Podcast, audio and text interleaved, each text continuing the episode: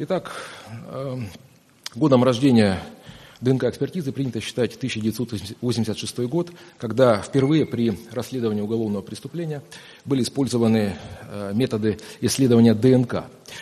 Метод этот первоначально носил название геномной дактилоскопии. Его автор здесь представлен на этом слайде, Алек Джеффрис. Он в 1985 году впервые опубликовал свои данные об индивидуальных э, специфических характеристиках э, ДНК и индивидуальных отличиях на уровне ДНК. Впервые в криминалистике метод э, ДНК-экспертизы был э, применен при расследовании двойного убийства близ э, английской деревушки Нарбора, графства Лестершир. В 1983 году был обнаружен труп молодой девушки Линды, пардон, Линды Ман. Спустя три года также был обнаружен труп девушки Донны Эшвард. На телах обоих жертв была обнаружена сперма, которую после длительных исследований удалось идентифицировать. Сперма принадлежала Колину Пичворку, и Колин Пичворк являлся первым человеком, который был, первым в истории человеком, который был осужден на, по результатам ДНК-анализа. До использования методов исследования ДНК при расследовании, проведении, при расследовании преступлений и проведении идентификационных работ использовались серологические методы, один из которых вы все прекрасно знаете, это исследование системы АБ0. К сожалению, данные методы имели существенные ограничения, особенно а, при работе с, с древними и гнилостными а, образцами. Ну, в начале 2000-х годов мы показали, что использование серологических методов при идентификации военнослужащих, погибших на территории Чеченской Республики, а, в трети случаях, в одной трети случаев давали неверные результаты, приводили к ложным идентификациям. Также мы знаем, что ошибочная идентификация Э, точнее, ошибочная интерпретация экспертам-биологов, экспертам-биологам э, результатов биологической экспертизы привела к тому, что э, от рук маньяка Андрея Романовича Чикатила погибло еще, погиб еще 21 человек. Ну, теперь, собственно, к генетике я перейду, чтобы было понятно, о чем будет идти речь дальше. Тут терминов будет очень мало, поэтому не, не, особо тут волноваться не о чем. Значит, человеческий организм состоит примерно из 100 триллионов клеток, которые имеют происхождение от одной единственной оплодотворенной яйцеклетки.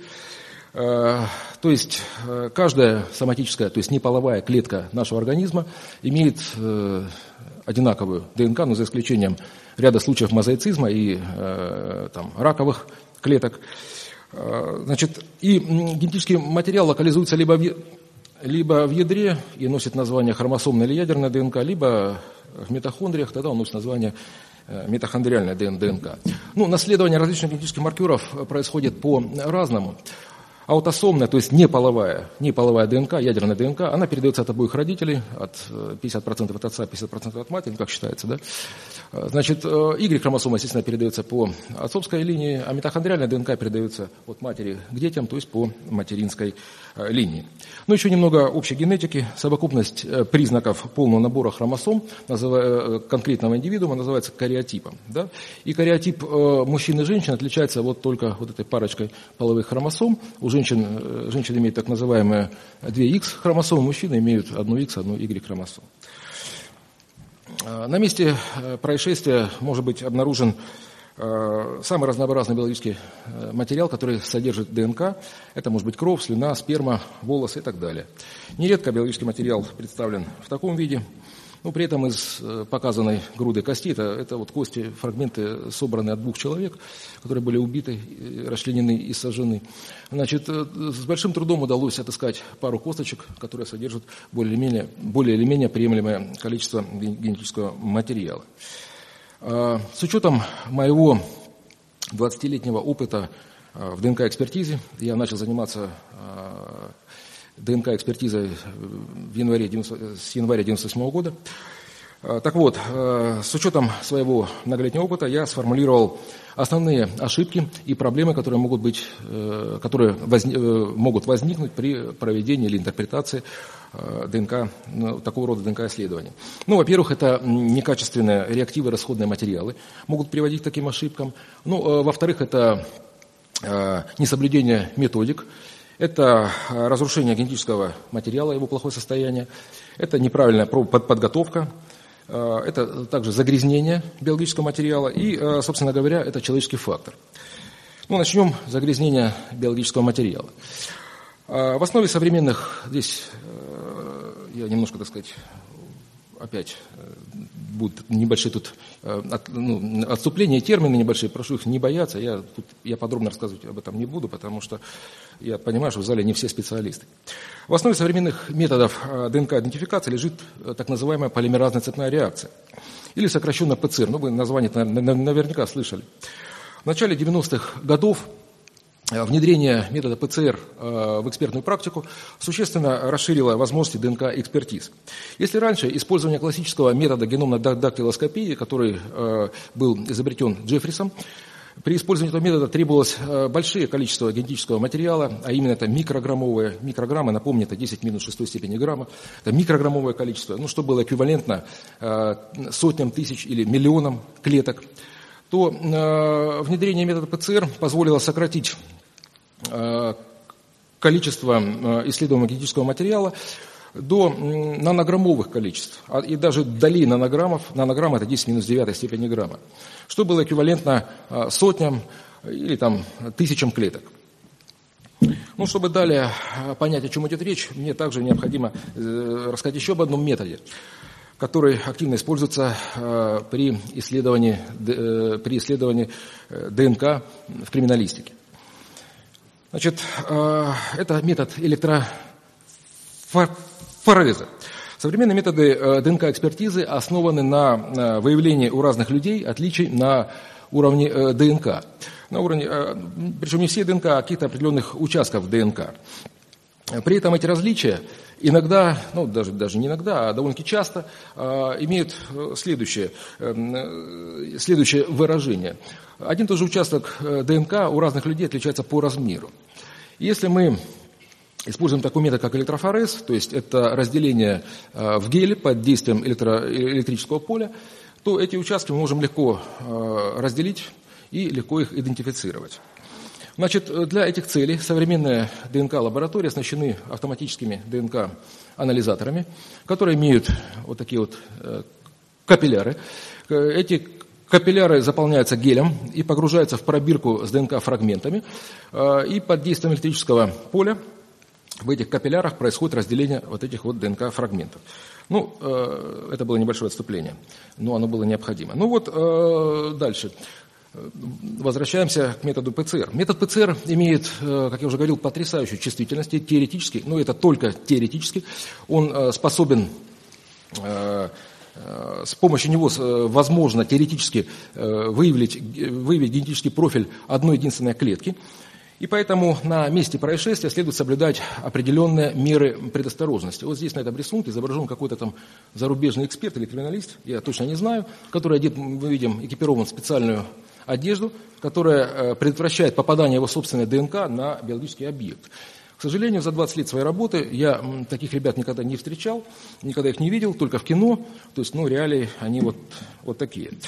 А, они довольно-таки грустные. В связи с этим э, иногда бывает, что биологический объект загрязнен, и загрязнен, нет, чужой, загрязнен чужой ДНК, и иногда это ДНК даже следователя, либо криминалиста, который проводил э, до этого какие-то исследования. Ну вот я как сейчас помню случай, когда а, следователь, на месте происшествия, следователь-криминалист на месте происшествия за э, неимением э, стерильной, то есть э, свободной от ДНК воды, смочил ватный, ватную он палочку, смочил своей слюной, сделал, так сказать, потом смыв какого-то пятна крови, ну, естественно, из этого ничего потом хорошего не получилось.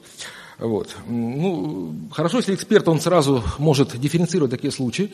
В противном случае мы получаем неверные выводы. Э, мне не понаслышке известна проблема э, с плохим финансированием экспертных учреждений, поэтому приходится экономить буквально на всем. Особенно на капиллярах к автоматическим ДНК-анализаторам, стоимость которых доходит, этих капилляров, стоимость доходит до 150 и выше тысяч рублей. Не каждая лаборатория может себе это позволить. И вместо рекомендуемых э, производителям 100 сотни использования этих Капилляров эксперты нередко их эксплуатируют по 600-800 э, раз, что приводит к различным проблемам и ложным выводам. Вот мы здесь видим э, результат, полученный с, э, с помощью, ну, с использованием такого капилляр. Но стоит его заменить на новый, как проблема сразу же исчезает. А, необходимо также обращать внимание на кратковременные сбои в электричестве, которые нередко имеют место, а, и в том числе а, имели место в нашей лаборатории, и которые также могут оказывать существенное влияние на результаты ДНК-экспертиз. Если эти сбои происходят, их необходимо тщательно фиксировать в специальном журнале. Качество воды, которое используется для приготовления растворов в ДНК-лаборатории, также оказывает существенное влияние на результаты ДНК-исследования. Еще одной проблемой э, является разрушение генетического материала в биологических образцах. Причем причина этой деградации ДНК может быть как обусловлена как естественными, так и, и человеческими факторами. Ну, э, опытный эксперт довольно-таки легко оценит степень деградации ДНК в образцах и скорректирует э, в связи с этим свое экспертное исследование. Однако нередки случаи, когда без поправок на возможную деградацию генетического материала формулировались некорректные выводы. Здесь как раз показан такой случай. На берегу реки, я не буду называть какой, был обнаружен труп молодого мужчины, при проведении первичной экспертизы эксперт не обратил особого внимания на э, проблемные, э, на проблемы, связанные с разрушением генетического материала, провел это исследование, в результате которых он не только не смог идентифицировать эти останки, но и неправильно установил, что данные останки принадлежали женщине. То есть мы видим здесь, эксперт установил, что останки имели профиль XX, то есть имели две, э, якобы две половые хромосомы X. Он не нашел, хромосому, э, не нашел маркеры хромосомы Y, то есть мужской хромосомы. При э, повторном проведении этой экспертизы в нашей лаборатории когда э, мы уже сразу видели, что э, здесь мы имеем дело с очень э, разрушенной ДНК, а в этих случаях необходимо делать что? Необходимо проводить одновременный анализ э, различных биологических образцов от одного, а, от одного и того же тела. Э, мы при обобщении этих данных мы установили, что труп э, принадлежит мужчине, и нам удалось успешно его идентифицировать. То есть решение такого рода проблем – это необходимо проводить э, одновременный анализ не одного, а нескольких биологических э, фрагментов от одного от одних и тех же останков. Ну, с аналогичными проблемами я столкнулся при идентификации первого президента Грузии Звяда Гамсахурди. Генотипы фрагментов правой плечевой и правой бедренной кости незначительно отличались, ну, при, что видно на этих слайдах, ну, при обобщении этих данных, значит, нам удалось провести успешную идентификацию этих останков. Ну, а поговорим о других экспертных ошибках. На этом слайде представлен гвоздодер, который используется в качестве орудия убийства, при, э, ну, как рычаг, в качестве рычага при удушении жертвы. В результате того, что при первоначальном проведении ДНК-экспертизы эксперт не был изначально знаком с обстоятельствами убийства, он подверг анализу только э, ручку гвоздодера на котором он не нашел никакие следы, он нашел следы только самой жертвы. А, на самом деле а, убийца брался не за ручку, а за рабочую поверхность канавка этого гвоздодера, что, соответственно, видно на следующем слайде. При в ходе повторной экспертизы, когда при учете всех этих обстоятельств, нам удалось установить личность э, преступника.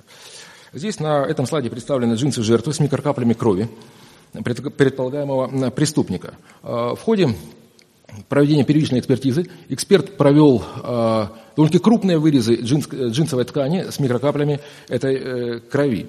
Ну, здесь э, требуется небольшое отступление. Дело в том, что в крови у человека э, довольно мало ДНК, в отличие, как, э, в отличие от других тканей. Там э, ДНК имеется только, э, имеется в виду, хромосомная ДНК имеется только в лейкоцитах. Эритроциты – это безъядерные, соответственно, э, клетки, соответственно, ДНК не содержит. Так вот, эти джинсы, они имели, ну, довольно-таки они были такой вид затертый, засаленный. И на них э, при визуальном осмотре ну, мы видели, что они, возможно, э, имели, э, на них э, имелось ДН, э, большое количество ДНК хозяина этих брюк. И когда уже в ходе повторной экспертизы мы буквально по исследовали каждую ниточку, которая э, с этими микрокаплями, нам удалось выявить генотип предполагаемого преступника. Но, к сожалению, э, бывают случаи, когда мы имеем дело с явными признаками фальсификации экспертного заключения. Ну, о мотивах э, эксперта, который проводил данную экспертизу, я говорить не буду, скажу только о самих этих признаках. Жертва обратилась в правоохранительные органы спустя двое суток после изнасилования. Э, Экспертиза не выявила никаких повреждений в половых путях жертвы и в заднем проходе. Повреждений не было. Поэтому мазки оттуда, соответственно, не были изъяты. Следы спермы по данным двух независимых экспертных учреждений также не были обнаружены. Однако э, была назначена экспертиза, появились откуда-то мазки, кто брал мазки, неизвестно. Мы предполагали, я предположил, что мазки эти брались не ранее, чем через, э, через трое суток после совершения преступления. Но самое интересное в этой истории в том, что э, эксперт в ходе ДНК-экспертизы находит ДНК человека, ДНК преступника э, в прямой кишке жертвы. И не просто находит, а находит в огромных э, в концентрациях, которые превышают в 10 и более раз. Вот мы видим, да, вот эти большие пики, это вот ДНК, это вот ДНК э, предполагаемого преступника, а вот эти вот маленькие пики, да, это вот ДНК жертвы, да, вот. Ну, э, в принципе, это такое возможно, конечно, такое возможно, предположить только теоретически. То это, даже, э, это могло быть только в том случае, если бы мазок был взят сразу после э, совершения преступления, были бы обнаружены спермальные клетки, сперматозоиды, которые, как мы знаем, довольно-таки устойчивы, более устойчивы, чем эпителиальные клетки кишечника. Э, и был бы проведен дифференциальный лизис клеток жертвы и преступника. В этом случае мы бы имели бы такой результат. В противном бы случае такой результат может быть получен только в трех случаях. В трех случаях. Если бы самой жертве пересадили бы часть прямой кишки этого преступника. Второй, второе, да, что если бы эксперт или кто-то еще умышленно бы а, или случайно занес биоматериал предполагаемого преступника на этот мазок, который был изъят из тела жертвы, а, ну, жертва жива, на самом деле, да? То есть это жертва, понятно, жертва изнасилования, она жива осталась. Жива, здорова. И третье, если бы эксперт умышленно или случайно совершил э, смешение ДНК, выделенного из э, биологического материала преступника и э, мазка. Вот, собственно, бывают такие иногда случаи. Но опять же говорю, я не утверждаю, что здесь фальсификация, я говорю, что это заключение имеет явные признаки э, фальсификации. Ну, человек уже находится в тюрьме. Значит, э, ну, давайте теперь э, поговорим о возможности методов ДНК-анализа при исследовании древних останков. Ну, начну с опыта э, паспортизации останков великих княгинь из Вознесенского монастыря э, Московского Кремля. Э, музеем Московский Кремль были предоставлены костные останки великой княгини Евдокии Ивановны, дочери Ивана III и Софии Палеолог, и Анастасии, Анастасии Петровны, это э, дочери царевича Петра и великая княгиня Евдокия Ивановна. Целью исследования явилась идентификация останков э, э, Анастасии Петровны. Выбор э, биологических объектов был не случайен и основывался на результатах э, исследования древних костных останков в ДНК лаборатории идентификации Вооруженных сил Соединенных Штатов, где я э, проходил э, стажировку. На этом слайде представлен генетический профиль, предположительно Анастасии Петровны. На этом слайде мы видим частично генетический, генетический профиль Евдокии Ивановны. По результатам ДНК-исследования мы установили, что все останки принадлежат, э, имеют женский генетический профиль, и вероятность э, родства типа мать-дочь составляет 99,9%. Также мы проводили ДНК-паспортизацию останков э, Софии Палеолог, племянницы последнего византийского э, императора Константина XI и жены Ивана III. Ну, также мы видим, согласно рекомендациям, мы исследовали только длинные трубчатые кости. Э, на этом слайде показан генетический профиль, который нам довольно-таки, ну, я считаю, что успешно нам удалось получить из останков Софии Палеолог. Также мы проводили исследования Елены Глинской, Э, матери Ивана Грозного, э, жены великого князя Василия III. При э, исследовании длинных трубчатых костей Елены Глинском нам удалось установить, что ее профиль митохондриальной ДНК имеет довольно ну, он довольно распространен в европейской популяции. Каждый 260 европеец имеет такую же ДНК, как у Елены Глинской, соответственно, такую же ДНК, как у Ивана Грозного. Я даже знал одного такого человека, я ему сам лично делал ДНК-анализ, митохондриальный ДНК, я был очень удивлен, когда у него был такой же э, генетический профиль, как у Ивана Грозного. Ну, бывает. По запросу Донской метрополии э, нами было проведено ДНК-исследование останков святого Павла Таганрогского с целью установления генетического профиля и воссоединения мощей. Исследованию подвергались различные костные останки Павла Таганровского, в том числе и череп. К сожалению, сильная деградация ДНК позволила установить генетический профиль только по э, четырем участкам э, ядерной ДНК. Однако этого нам хватило, чтобы уже ну, провести наше исследование, сделать какие-то предварительные выводы. Также э, нам удалось установить э, частичный генетический профиль митохондриальной ДНК старца. Вот здесь приведена э, на картинке, мы видим э, этот секвенс, то есть это э, нуклеотидная последовательность самой э, ДНК старца Павла Таганрогского. Тем не менее, несмотря на вот все проблемы, которые что-то он не, я прошу прощения, что-то он не крутится. Дальше. Да. А, да? Отлично. Работает? Спасибо. А, несмотря на все проблемы, которые мы испытывали при э, проведении этой экспертизы, эта экспертиза у нас заняла ну, более двух лет, мы приобрели бесценный методический опыт. Если мы видим при работе со старыми костями, вот мы здесь видим э, два генетических профиля одной и той же косточки. Это косточка из э, хазарского захоронения, 9 век нашей эры. Здесь мы видим ДНК, выделенная стандартными методами, здесь мы видим ДНК, выделенная уже разработанная нами, разработанным нами модифицированным методом. Да? То есть совершенно другая картинка. Ну, теперь я хочу немножко поговорить об э, ДНК-идентификации останков Николая II и членов его семьи. Ну, тема сложная. Э, я хочу, изначально она была эта тема сложная, э, я хочу сразу сказать свою позицию. Я ни в коем случае не оспариваю официальные данные, что это останки принадлежат царской семье. Тем не менее, при проведении этой экспертизы, при первичных исследованиях, Э, были очень много э, было много проблем, и у меня возникли в связи с этим ряд вопросов. Но эти вопросы я вам сейчас изложу, и мы с вами потом уже сами можете э, как бы их уже над ними поразмыслить уже после нашей лекции. Ну, до сих пор мне непонятно, мне, мне непонятно, почему вдруг э, заслуженный работник МВД и кинодраматург Гелий Рябов в начале 70-х годов, кажется, в 71 году, посетил сына Э, Якова Яровского, адмирала флота, э, ну, с целью расспросить того об убийстве его отцом, ну, отец, мы знаем, что он имел, так сказать, прозвище «царь-убийца», э, об, об убийстве, об обстоятельствах убийства царской семьи. Ну, опять же, для чего, почему все эти обстоятельства, они уже были хорошо известны, уже последние допросы и последние опросы уже были проведены, в том числе Ермакова и других участников этого убийства, были проведены еще э, там и в 30-е, и в 20-е, и в 60-е же годы. Ну, тем не менее, в процессе разговора адмирал вдруг, как бы, между прочим, говорит, да, вот у меня, кстати, есть записка моего отца, вот, где тут все как бы написано, все рассказано, где не просто как он расстрелян, где это все и, похоронены все эти вот э, останки, да, и так запросто отдает эту семейную реликвию э, Гелию Рябову. Почему он отдает эту реликвию Гелию Рябову, неизвестно кому, да, а почему не отдает ее в какой-то музей, допустим, тоже не, э, не ясно.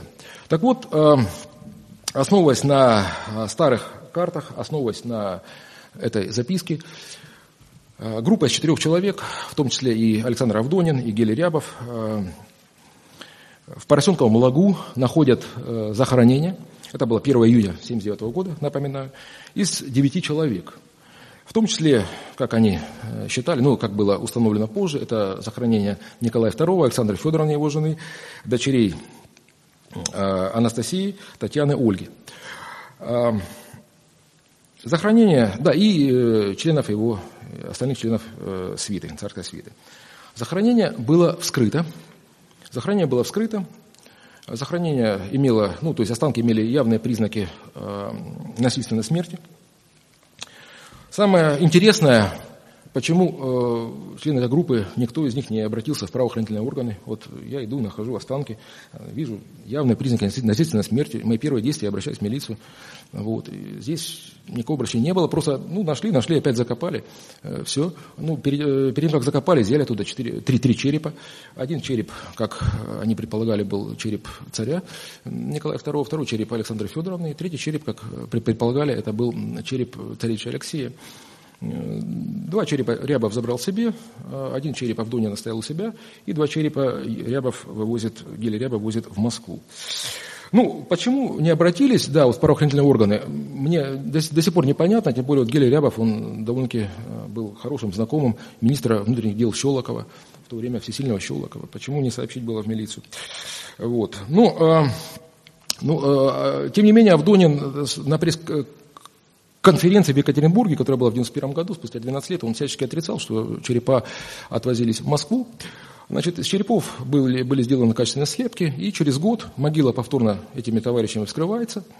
Э, заметьте, без присутствия каких-то там вот, органов власти, просто вскрывается эта могила. Черепа кладутся, вот, запакованные в пластиковые пакеты, да, кладутся обратно туда, вот, в это захоронение. То есть захоронение дважды вскрывалось. Спустя 10 лет, в 80, 1989 э, году, Александр Авдонин и Геля Рябов развернули там целую кампанию, делают сенсационную, э, сенсационное заявление в прессе об обнаружении, об открытии захоронения э, царской семьи. Однако вот точное место они не указывают. Ну и вот в 1991 году э, Авдонин обращается в Верх Исетский РОВД города Екатеринбурга, и после этого обращения э, прокуратурой Свердловской области инициирована эксгумация этой могилы спустя 12 лет после обнаружения. Ну, если вы если вы, нет, навряд ли, ну, может быть, даже увидите в интернете, может, они есть, эти материалы. Но если мы посмотрим материалы, архивные материалы МВД, как проходили эти э, раскопки, вот, они проходили крайне безобразно, там все это лопатами переворачивались, эти останки. Ну, то есть то, что когда архивные, э, вы, если вы помните, да, вот из фильмов и так далее, там из документальных фильмов, когда проводятся археологические раскопки, там как-то кисточка, там эти там, косточки, так сказать, э, вот, от, от частичек почвы освобождается. Здесь ничего подобного не было, было просто грубо лопатами все эти кости были, так сказать, перевернуты, часть, вероятно, были разрушены в процессе изъятия. Ну, все это вот безобразная первая а, эксгумация привела к тому, что пришлось э, в июле 1991 года проводить повторную эксгумацию, где были также э, обнаружены еще ряд косточек. Но это было с участием уже солдат, я вот не помню, кажется, там это были внутренние войска, эти солдаты. Ну, для меня э, остается непонятным, почему не, было проведено, не был проведен поиск пуль в этой могиле, учитывая, что изначально предполагалось, что люди были расстреляны. Ведь э, в Музее революции Свердловска хранились два нагана Юровского, а также Маузер Ермакова, и, которые можно было, в принципе, отстрелять и эти пули идентифицировать. Тоже вот это загадка. Э, второе, э, что, ну, точнее, уже не второе, а восьмое, да, наверное, что меня смутило, это э, почему сразу не была проведена ДНК-идентификация черепов а были проведены, была проведена ДНК-идентификация только длинных трубчатых костей. Вот, тогда бы это сняло бы все вопросы. Черепа исследовались только спустя почти там, четверть века. Один из черепов. Ну, короче, э, вопросов у меня очень много, внятных ответов я не получил, но опять же я говорю, это мое личное, это мое, только мое мнение, и я, э, так сказать, доверяю официальной версии. Значит, ну, опять же, эти вопросы я вам этих озвучиваю. Значит, на этом слайде вообще показано, в каком состоянии были эти кости. Вы поймете, о чем идет речь. Видите, да, ужасные кости. Здесь отсутствуют э, эпифизарные участки, вот эти вот концевые участки, они отсутствуют. То есть э, вот в таком состоянии были кости. Ну, это неудивительно, учитывая, э, что, ну, судя по этой записке, да, Юровского, ну и по опросу участников расстрела, трупы были сожжены, облиты кислотой, там потом всячески там были, разрушались и так далее. Ну, на этом слайде мы видим косточки уже со следами тоже из этого захоронения, уже следами химической коррозии, да, вероятно, вследствие э, обожжения кислотой. И для меня неудивительно, что экспертам не удалось получить э, много, э, много генетического материала из этих косточек. Вот, чтобы было понятно, фемор – это бедренная кость, а хумерус – это плечевая кость. Да? Ну, эксперты исследовали длинные трубчатые кости. Это табличка из статьи это из статьи профессора Павловича Иванова по, идентифика... по ДНК-идентификации э, царских останков, судебно-медицинская экспертиза за 1998 год, номер 4 табличка оттуда. Так вот мы видим, э, ДНК выделили мы крайне мало. Вот я поясню, что такое пикограммы, чтобы вам было понятно. Каждая клетка содержит около 6 пикограмм ДНК. То есть вот мы видим, я вот здесь плохо вижу, где-то вот здесь меньше 10 пикограмм, да, тут если меньше двух клеток, да, выделилось. Тут вот 10 пикограмм, тоже меньше двух клеток. Вот 15 пикограмм, 2,5 клетки, да, мы это все видим. Ну, э, самое что интересное, самое что интересное, вот исследователи при своей работе по генотипированию царских останков, ну, царских или не только царских, но и членов семьи Николая Романова, они использовали методы, которые описаны вот в этом в этой статье в журнале Genome Research, автором из которых является Питер Гилл, который является, э, в то время он э, работал в ФСС, э, Forensic Science Service, это служба, судебно-медицинская служба Великобритании, и с английской стороны он участвовал в идентификации этих останков. Так вот мы здесь четко видим, что э, для полноценного исследования необходимо 10 нанограммов ДНК, да, нанограммы. Нанограммы и пикограммы, они отличаются в тысячу раз. Нанограмм это 10 минус 9, пикограмма 10 минус э, 12 степени, да, 10 нанограмм. То есть 10 нанограмм это эквивалентно порядка там, ну это чуть больше 1500 клеткам, это 1666 клеток, ну так грубо говоря, да. Вот. Тем не менее, Судя по этой статье, здесь было необходимо провести как минимум а, тройной, э, то есть в трех пробирках анализ, как минимум в трех пробирках анализ э, ядерной ДНК, и как минимум в двух пробирках, там дальше мы видим анализ митохон, минимум в двух пробирках анализ митохондриальной ДНК. Всего 5, 5, 5 пробирок. Для меня до сих пор остается загадка, как можно э, две клетки поместить в 5 пробирок. Э, я не знаю, как это сделать. Ну, может быть, сейчас, э, к сожалению, меня с этим методом не знакомили. Вот есть, так сказать, помните, да, вот есть технологии, многие говорят, утеряны, вот предки знали, они сейчас утерялись. Вот я их, к сожалению, уже не знаю. Навряд ли мы когда-нибудь это узнаем. Но, тем не менее, каким-то образом две клетки были помещены там, в пять пробирок, вот, и были получены, ну, я считаю, великолепные результаты, просто великолепные. Это половая э, принадлежность была установлена. Вот две полосочки это XY, одна полосочка это XX. Вот мы видим э, здесь были проведены исследования по пяти э, фрагментам, по пяти участкам э, ядерной ДНК, причем вот этот локус АЦТБ, да, 2, он очень интересный, он, э, вот этот локус – это участок по на, научному, да, вот как у нас по нашему сленгу, от слова лоци, локальный. Да? Значит, э, вот этот АЦТБ, он имеет размеры свыше 250 нуклеотидных пар. Ну, чтобы было понятно, когда ты изучаешь древние кости, получить э, уже Э, качественный фрагмент размером выше 200 нуклеотидных пар, но представляется э, крайне, крайне пр пр проблематичным.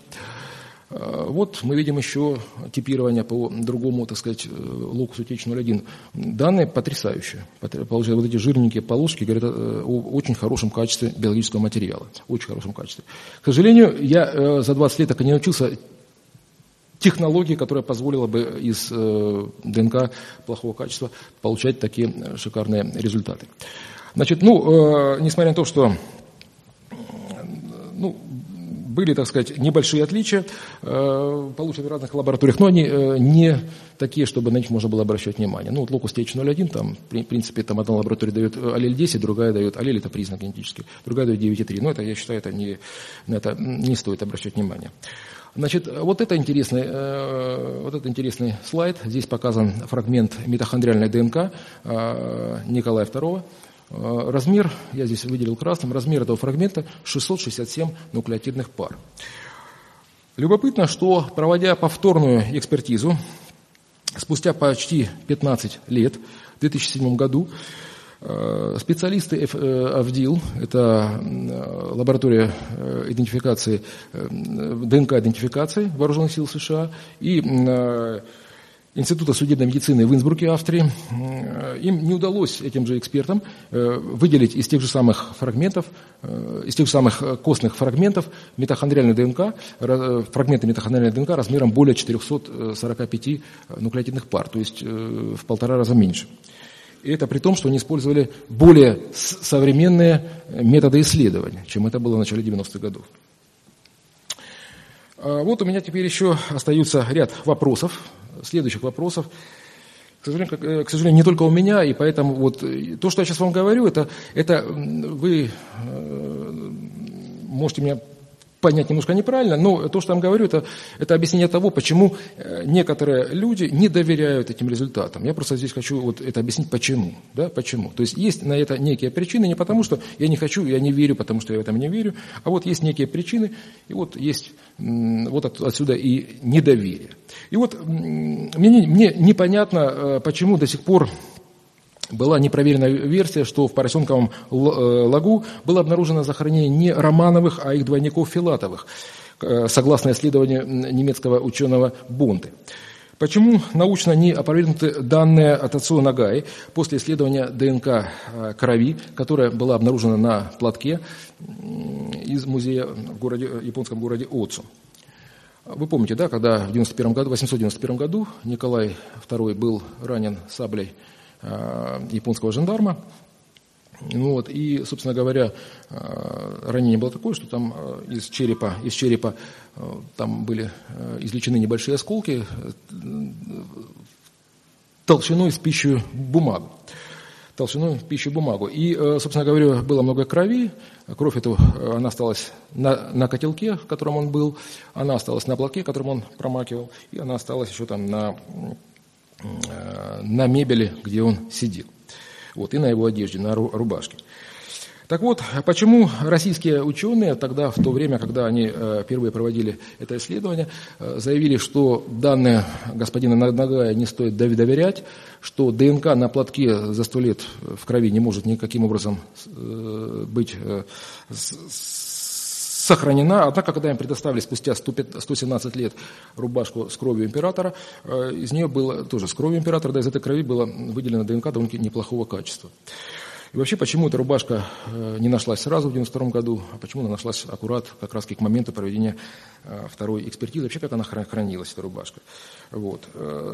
Самое интересное еще вот в чем, и, скорее всего, мы уже узнаем и поставим точку в этом деле, ну, мое обращение еще и э, представителям и консультация представителей Русской Православной Церкви, она э, не осталась, так сказать, незамеченной. И в конце 2015 года была проведена эксгумация отца Николая II Александра III, потому что именно сравнение генетических профилей Александра III и э, Николая II, то есть проведение такой экспертизы, банальной экспертизы, как отцовство, оно может поставить точку и поставит точку в этой истории. Потому что, ну, как мы знаем, существует 346 Н приказ Министерства здравоохранения от 2010 года, где четко указано, отцовство считается практически доказанным, при, если у нас имеется совпадение, и это совпадение там, у нас ну, на 99,9% да, генетических признаков.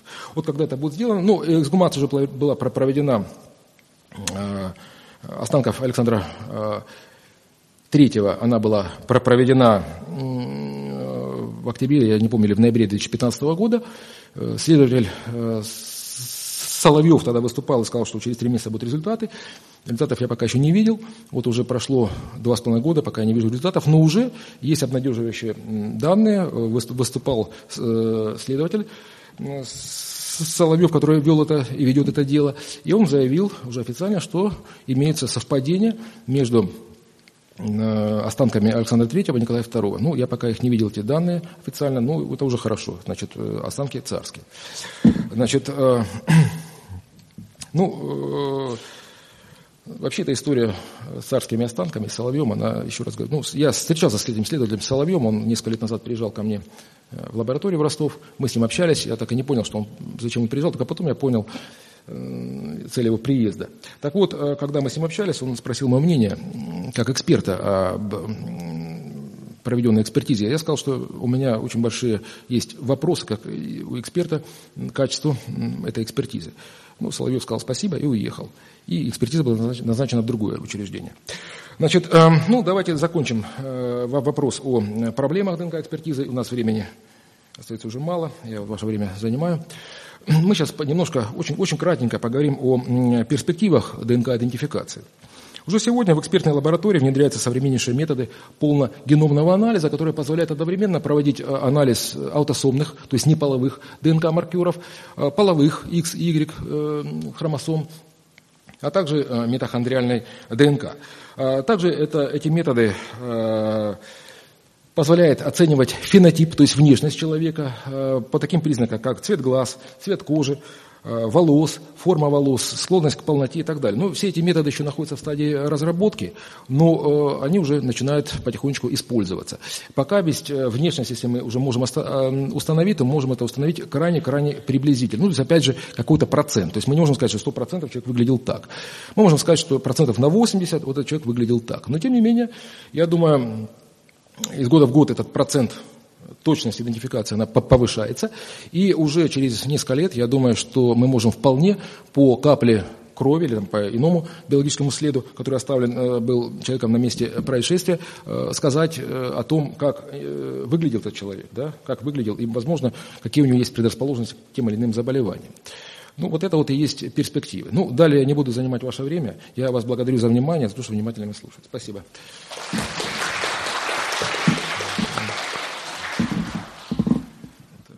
Вопросы, друзья? Вопросы. Вижу. Здравствуйте, спасибо за лекцию. У меня есть вопрос. Какой именно математический или статистический анализ вы использовали по построению графиков анализа ДНК или компьютерной расшифровки? Что именно за анализы были? А, вы имеете в виду анализ, который расшифровывает сырые данные с автоматической ДНК-анализатора? Да. Значит, э, этот, здесь использовали специальные программы. К сожалению, мы ничего не могли писать. Система это, э, этих приборов, она закрыта. Это производитель этой, этих приборов Applied Biosystem раньше назывался, сейчас это Fisher. И открытых данных, вот открытых кодов, как в Linux, да, мы не имеем. Поэтому мы совершенно не, не имеем представления, э, что это за система. Ну, эта программа называется, это, там две программы, Gene Marker или Gene Mapper. Да? Вот эти программы, они, которые сейчас активно используются для перевода сырых данных, которые в приборе, да, вот эти вот всплесков электрических, они переводят их уже как бы в математическую форму и уже в цифровую, в цифровую э, э, преобразуются в цифровую форму. Раньше было проще на самом деле, когда не было ДНК-анализаторов, раньше было все проще. У вас был обычный э, прибор для проведения электрофореза, вы ставили, вручную все это вставили, это занимало очень довольно-таки долгое время, это занимало ну, раз в 10 дольше, если не больше, да, по времени все это дело. И э, вы потом просто это брали и проявляли. Это проявляли там, как, как, на, как и фото. Если вы фото занимались, вы, наверное, не проявляли, вы фотографии, наверное, не, не проявляли, вы сейчас цифровым фотоаппаратом. А я занимался фотографией, то раньше проявление там было там, с серебром, с помощью серебра и так далее, и вы видели эти полоски ДНК. То есть все это делалось вручную. Потом это фотографировалось, и вручную с помощью линейки размеры эти высчитывались по определенному по неким стандартам. Сейчас примерно то же самое, то же самое, только уже в автоматическом режиме. Все это делает за вас э, робот и компьютер. То есть, э, вот я, к сожалению, не могу ответить на ваш вопрос. Совершенно верно, да, совершенно верно. Да, да, мы видим эти спектры, потом они анализируют. Совершенно верно, да. Пожалуйста. Еще вопросы? А, такой вопрос. В перспективе эти анализы станут достаточно дешевы, чтобы э, их делали, ну, скажем так, везде. Чтобы любое правонарушение, связанное там, с курением в неположенном месте, ДТП типовое без, без жертв. А, то есть в будущем нужно бояться этого или э, всевидящего ока э, там, ну, вот, такой аппаратуры? Вы знаете, и то, и то, ну, как бы взаимо дополняют друг друга. Ну вот если мы возьмем начало 2000-х годов, когда был закончен проект э, генома человека, э, здесь стоимость которой была оценена в несколько миллиардов долларов, то сейчас полногеномное секвенирование стоит всего несколько тысяч долларов. И с каждым годом э, стоимость анализа уменьшается и уменьшается. Ну, вопрос в том, что мы находимся в России, и э, то, что для дешево за рубежом, для нас это всегда будет дорого. Да? Все это будет дорого. К сожалению, очень мало отечественных разработок в этой области. Очень мало, и мы вынуждены закупать это все за рубежом, все эти системы за рубежом, а это дополнительные как бы уже э, траты, в том числе и растаможка и так далее. То есть если там будет анализ это стоит там 2000 долларов, то у нас он будет стоить 5000 долларов. То есть, к сожалению, мы будем всегда э, на заднем плане по, по поводу снижения стоимости. Ну, тем не менее, э, чтобы ответить на ваш вопрос, э, как бы мы видим положительную тенденцию снижения стоимости этого анализа. И довольно-таки так вот, чтобы это очень хороший, мы это видим. Мы тенденцию хорошую видим, да. Здравствуйте, спасибо за лекцию. Позвольте два вопроса. Да. А, первый вопрос связан с тем, что вы говорили проблемами uh-huh. самой идентификации uh-huh. при сборе генетического материала, который осуществляют следователи. А какую в, в итоге, если он не соблюдает ну, вот эти моменты загрязнения, какую вероятность в итоге потом может выдать эксперт, ну какая приблизительная да, вероятность э, заключения? И второй вопрос, связанный с тем, что вот когда вы говорили о исторических э, фактах там, исследований генетических, как далеко а, можно в истории заглянуть, какие косточки такие проверить. Насколько ДНК сохраняется. Ну, на 100 лет, на 200, на 300, Ну, на это уже 1000. два. Я, я два я вопроса. Давайте я пока на первый отвечу. Значит, если у нас произошел случай загрязнения биологического материала, то вероятность идентификации э, э, уменьшается на порядке. Одно дело, когда мы ну, существуют такие формулы, то есть мы знаем, да, вот генетика я говорить не буду, это вот все знают э, p квадрат и 2pq, это вот о чем-то генетикам говорят, но я сейчас не буду в математику довольно-таки лезть, но скажу так, что если мы берем генетический профиль и э, проводим оценку его хотя бы по э, там, 15 участкам ДНК, которые отличаются у нас у всех, значит, э, проводим эту оценку, то мы получаем, ну, мы получаем такую вероятность, что которая далеко перекрывает, в миллиарды раз перекрывает все население нашей Земли. Да? Но стоит нам добавить туда еще куда-то дополнительную ДНК, а еще одного или там даже двух че- человек, то эта вероятность существенно снижается. Существенно снижается, снижается э, во много раз снижается. И более того, она не просто снижается, а уже возникают ряд вот таких вот вещей, что, а может быть, вот вы, вы, вы ж можете как бы, вот давайте так, если у вас э, ваш ге- генетический профиль, мы его обнаружим, там по 15, допустим, участкам ДНК, мы можем точно сказать, что это вы. Потому что так- так- такого же профиля, ну, вероятность найти такого же человека, э, вообще во всей истории да, человечества, если у вас только нету однояйцевого близнеца, крайне-крайне мала, практически невозможно. И вообще за, за всю историю человеческую, мы еще будем сколько жить, и ни одного человека не, не родится с таким профилем. Там, когда, даже вот, э, достаточно 15-20 участков ДНК исследовать. Когда мы возьмем эти участки, допустим, допустим, у нас по одному участку получились некие генетические признаки. Давайте их условно назовем так. А, 11, 10, 11, 12. 10, 11, 12. То есть же возможны варианты. Тут может быть смесь не только двух человек, тут может быть смесь сколько угодно человек. Один из них имеет генотип, то есть три из них могут иметь генотип 10-10, 11-11, 12-12. Один- Далее, четвертый может иметь 10-11, 10-12, э, это пятый 10-12, шестой 11-12 и так далее, вы понимаете. Да? То есть это может быть смесь шести человек, 10 человек и так далее. А, Но мы говорим, что это не менее двух человек. То есть вот почему э, низкая вероятность. Поэтому э, для нас очень критично, если с места происшествия будет э, изъят образец, и э, в него попадет чужая ДНК. Это очень плохо на самом деле, да, это снижает уже, э, как я уже пояснил, э, уровень идентификации. Ну, а что касается древних останков, э, значит, это зависит от многих факторов. Вот тут Игорь Владимирович Морозов, специалист по почвам, он э, более, лучше меня знает в этих почвах, что там э, происходит, да, но вот э, это зависит от того, что э, в каких почвах мы обнаружили, да, в какой, в какой среде мы обнаружили эти останки. То есть их pH, их влажность и так далее. Значит, э, также нас интересует, сколько э, в этих э, останках костных осталось именно органической, органической составляющей. То есть полностью ли они минерализовались или нет. Поэтому, ну, ответить на ваш вопрос, вот я когда проводил исследования, самые вот такие вот исследования, это, это были некрополь в Танесе, это первый век нашей эры. У меня тогда еще, как бы, э, я смог провести идентификацию костных останков э, человека, ну, скажем так, из трех э, скелетов, по крайней мере, один из них у меня получился очень хорошо, а два из них получились, ну, один вообще не получился, а второй получился очень плохо. Ну, я тут не привел, к сожалению, фотографии, я максимально упростил свою лекцию. Когда мы были в Гонолулу, на Гавайях, в центральной лаборатории, в центральной идентификационной лаборатории вооруженных сил Соединенных Штатов, то мы там увидели скелет э, американского военного, которого э, времен э, Второй мировой войны, которого передали японцы американской стороне. Причем этот скелет был обсыпан каким-то веществом, и несмотря на то, что в принципе это уже не 2000 лет, да, ДНК из него выделить не удалось, даже теми методами, которые используются даже теми методами. То есть это зависит от многих факторов. То есть вот когда мы работаем сейчас и проводим идентификацию э, останков времен Великой Отечественной войны, от наших военнослужащих, да, к нам обращаются, э, тоже это зависит от того, где их находили, в каком месте, как они лежали и так далее. Но, тем не менее, вот недавно мы провели совместно наша группа, тут еще и Татьяна э, Фалеева у нас здесь в зале присутствует. Мы с ней совместно проводили исследование а, малоля- малоляховского мамонта. Это примерно где-то оценка 30 тысяч лет. У нас довольно успешно мы выделили очень хорошую, ДНК очень хорошего качества. Да? Ну, оно хранился там в мерзлоте, естественно. Да? То есть зависит от того, где хранится. Вот, как-то так вот. Ответил на вопрос или еще? Хорошо. Еще вопросы?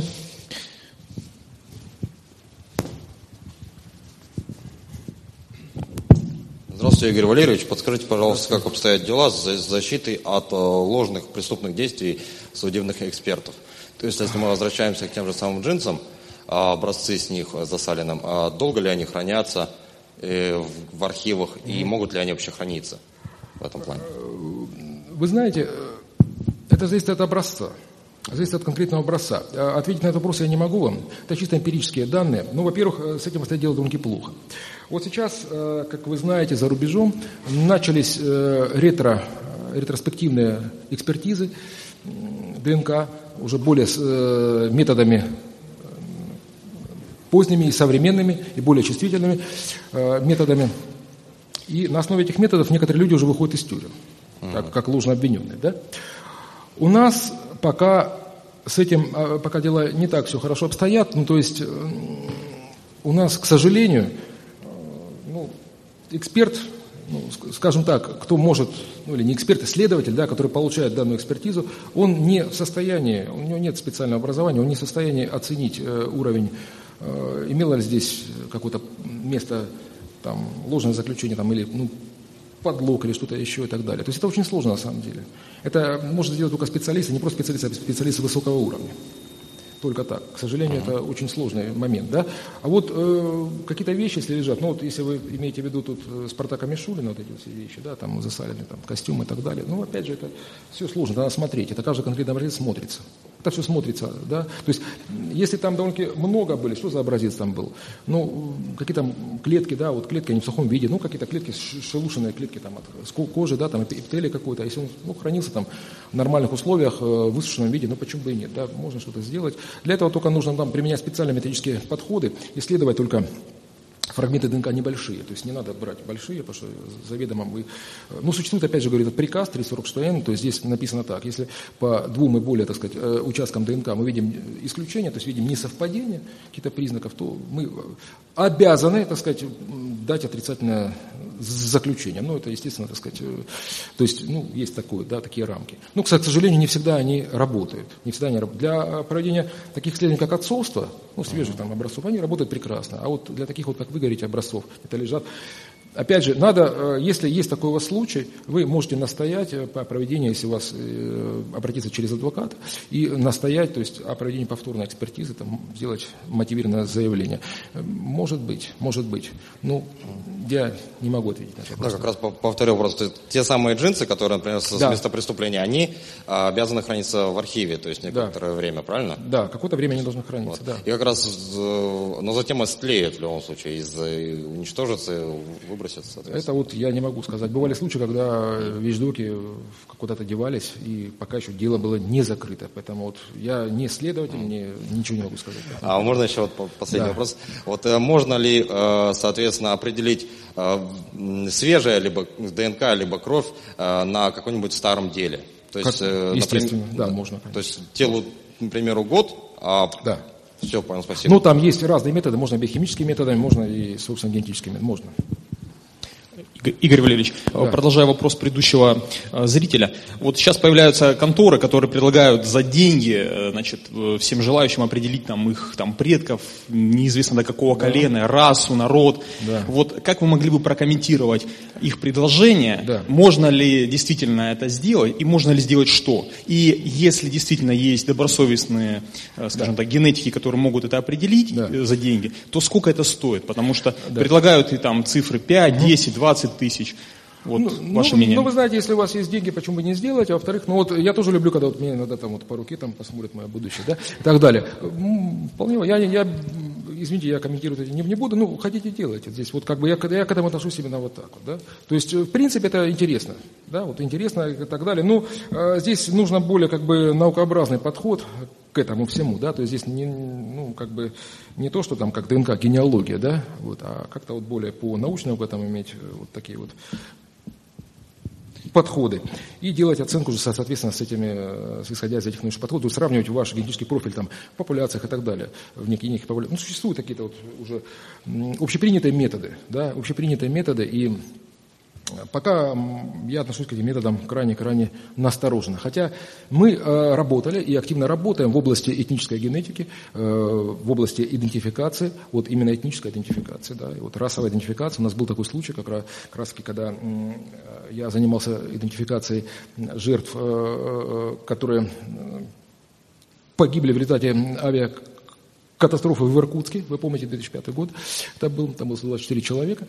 И когда э, у нас одно э, тело осталось очень такое, ну, э, мы не могли понять, кому оно принадлежит, то по митохондриальной ДНК я увидел, что это, ну, митохондриальная ДНК у этого тела, она была, имела азиатское происхождение, имела чисто азиатское происхождение. То есть в европейской популяции она не встречалась, а в азиатской популяции она встречалась, имела частоту примерно где-то 5%. То есть довольно много, на самом деле. Каждый 20 азиат имел такой, имел, имел такой, так сказать, профиль генетический. И когда мы подняли списки, мы увидели, что да, пропал приехала гражданка, гражданка из Китая. Вот. Сестра ее находилась здесь у нас в, на Тимирнике в Ростове. Мы взяли у нее как так вот и совпало, мы взяли у нее биологические материалы и сравнили. То есть вот э, иногда такие методы работают на самом деле. Вот. Ну, как-то так. Больше не могу ответить на ваш вопрос.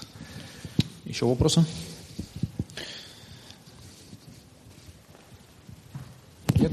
Игорь Валерьевич, спасибо большое за доклад.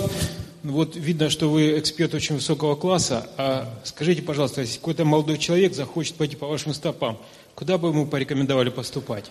Ну, если он хочет пойти по моим стопам, конечно бы, если бы это было бы, ну, давайте так начнем. Это, ну, Академия биологии, где нам дали эти знания, да, это было бы неплохой выбор для этого молодого человека. Тем не, ну, однако, однако, при всем том, что в нашей Академии биологии, это Южный федеральный университет, дают хорошие знания, и на кафедре генетики в том числе, дают хорошие знания. Данный человек, он уже, согласно нашему законодательству, к сожалению, не сможет работать э, судебно-медицинским экспертом, потому что для этого необходимо медицинское образование. А человек с медицинским образованием, он не получает достаточных знаний в области генетики. Вот, вот вам и парадокс. То есть биолог, генетик, профессионал не может работать потому что ему запрещено это законодательством, судебным ДНК-генетиком, да, судебно-медицинским. А врач, который не имеет этих познаний, он может официально работать. Вот, к сожалению, такие казусы имеются у нас, да. Но, э, когда я был в Соединенных Штатах, я задал этот сам вопрос, на меня так удивленно посмотрели, сказали, врач должен лечить, а вот у нас биологи, они занимаются этими ДНК-экспертизами. Мне это было очень приятно слышать. Так что вот так. Игорь Валерьевич, еще один вопрос. Подскажите, да. как вот на сегодня обстоит дело с базами ДНК материала вот в нашей стране? Вот угу. об этой теме. Несколько слов. А, к сожалению, э, ситуация у нас следующая. Значит, э, в 2009 году, в январе 2009 года, вступил в действие 242 федеральный закон о генетической паспортизации населения Российской э, Федерации. Согласно этому закону, э, паспортизация генетическая должны быть подвергнуты лица, совершившие тяжкие, особо тяжкие преступления. И подразумевает этот закон, что такое база, которая подразумевал собой этот закон. На самом деле он начал работать э, не в начале 2009 года, не в январе, а э, в ноябре 2011, потому что пока там были там и согласования и так далее. Вот, и на, на, на, начался забор биоматериала, и началось накопление базы данных. Но база данных какая там у нас накапливалась? Не биологического материала, к сожалению а именно база данных э, уже генетических профилей, то есть оцифрованные. Вот как девушка говорила, как у вас там оцифровка происходит, совершенно правильно задала вопрос, да? То есть уже оцифрованных, вот эти вот циферки, то, что вы видели, там 14, 15 и так далее. Ну, тут мне на ум приходит один случай в Великобритании, когда был, я уже об этом, наверное, говорил, когда был задержан э, инвалид церебральным с параличом, когда его взяли э, по обвинению в, в ограблении. К нему пришли, взяли там сиделку, отогнали, забрали его с постели, сказали, что он совпал вот на месте преступления, так сказать, с этим, с пятном там, крови, которое обнаружено было при ограблении, да, э, при вооруженном ограблении. Ну, он уже пытался доказать, что он уже полгода прикован к постели, ограбление было совершено вчера, но это не имело никакого значения, потому что тогда проводили исследования по шести локусам, по шести участкам ДНК. ДНК. После этого случая, когда там разобрались, э, это был э, стандарт Великобритании, да, такой был шесть э, таких вот участков ДНК, эти, эти, панель этих локусов расширили до, до, 10, до 10. В России с этим все плохо, на самом деле. В любой стране, вот в США имеется свой стандарт. До 2017 года там был стандарт 13 локусов участков ДНК. С 1 января 2017 года стандарт уже стал 21 локус. Это ФБРовский стандарт. Да? Значит, в Германии там свой стандарт, э, в отличие от остальной Европы. В остальной Европе свой стандарт, в Англии свой стандарт. В России только нет своего стандарта. Мы идем самобытным путем, у нас ничего этого нету. И даже в одном ведомстве разные лаборатории используют разные системы, работают по разному количеству локусов. То есть э, какой-то совместимости в этом, ну, это искать. Нету официального в этом.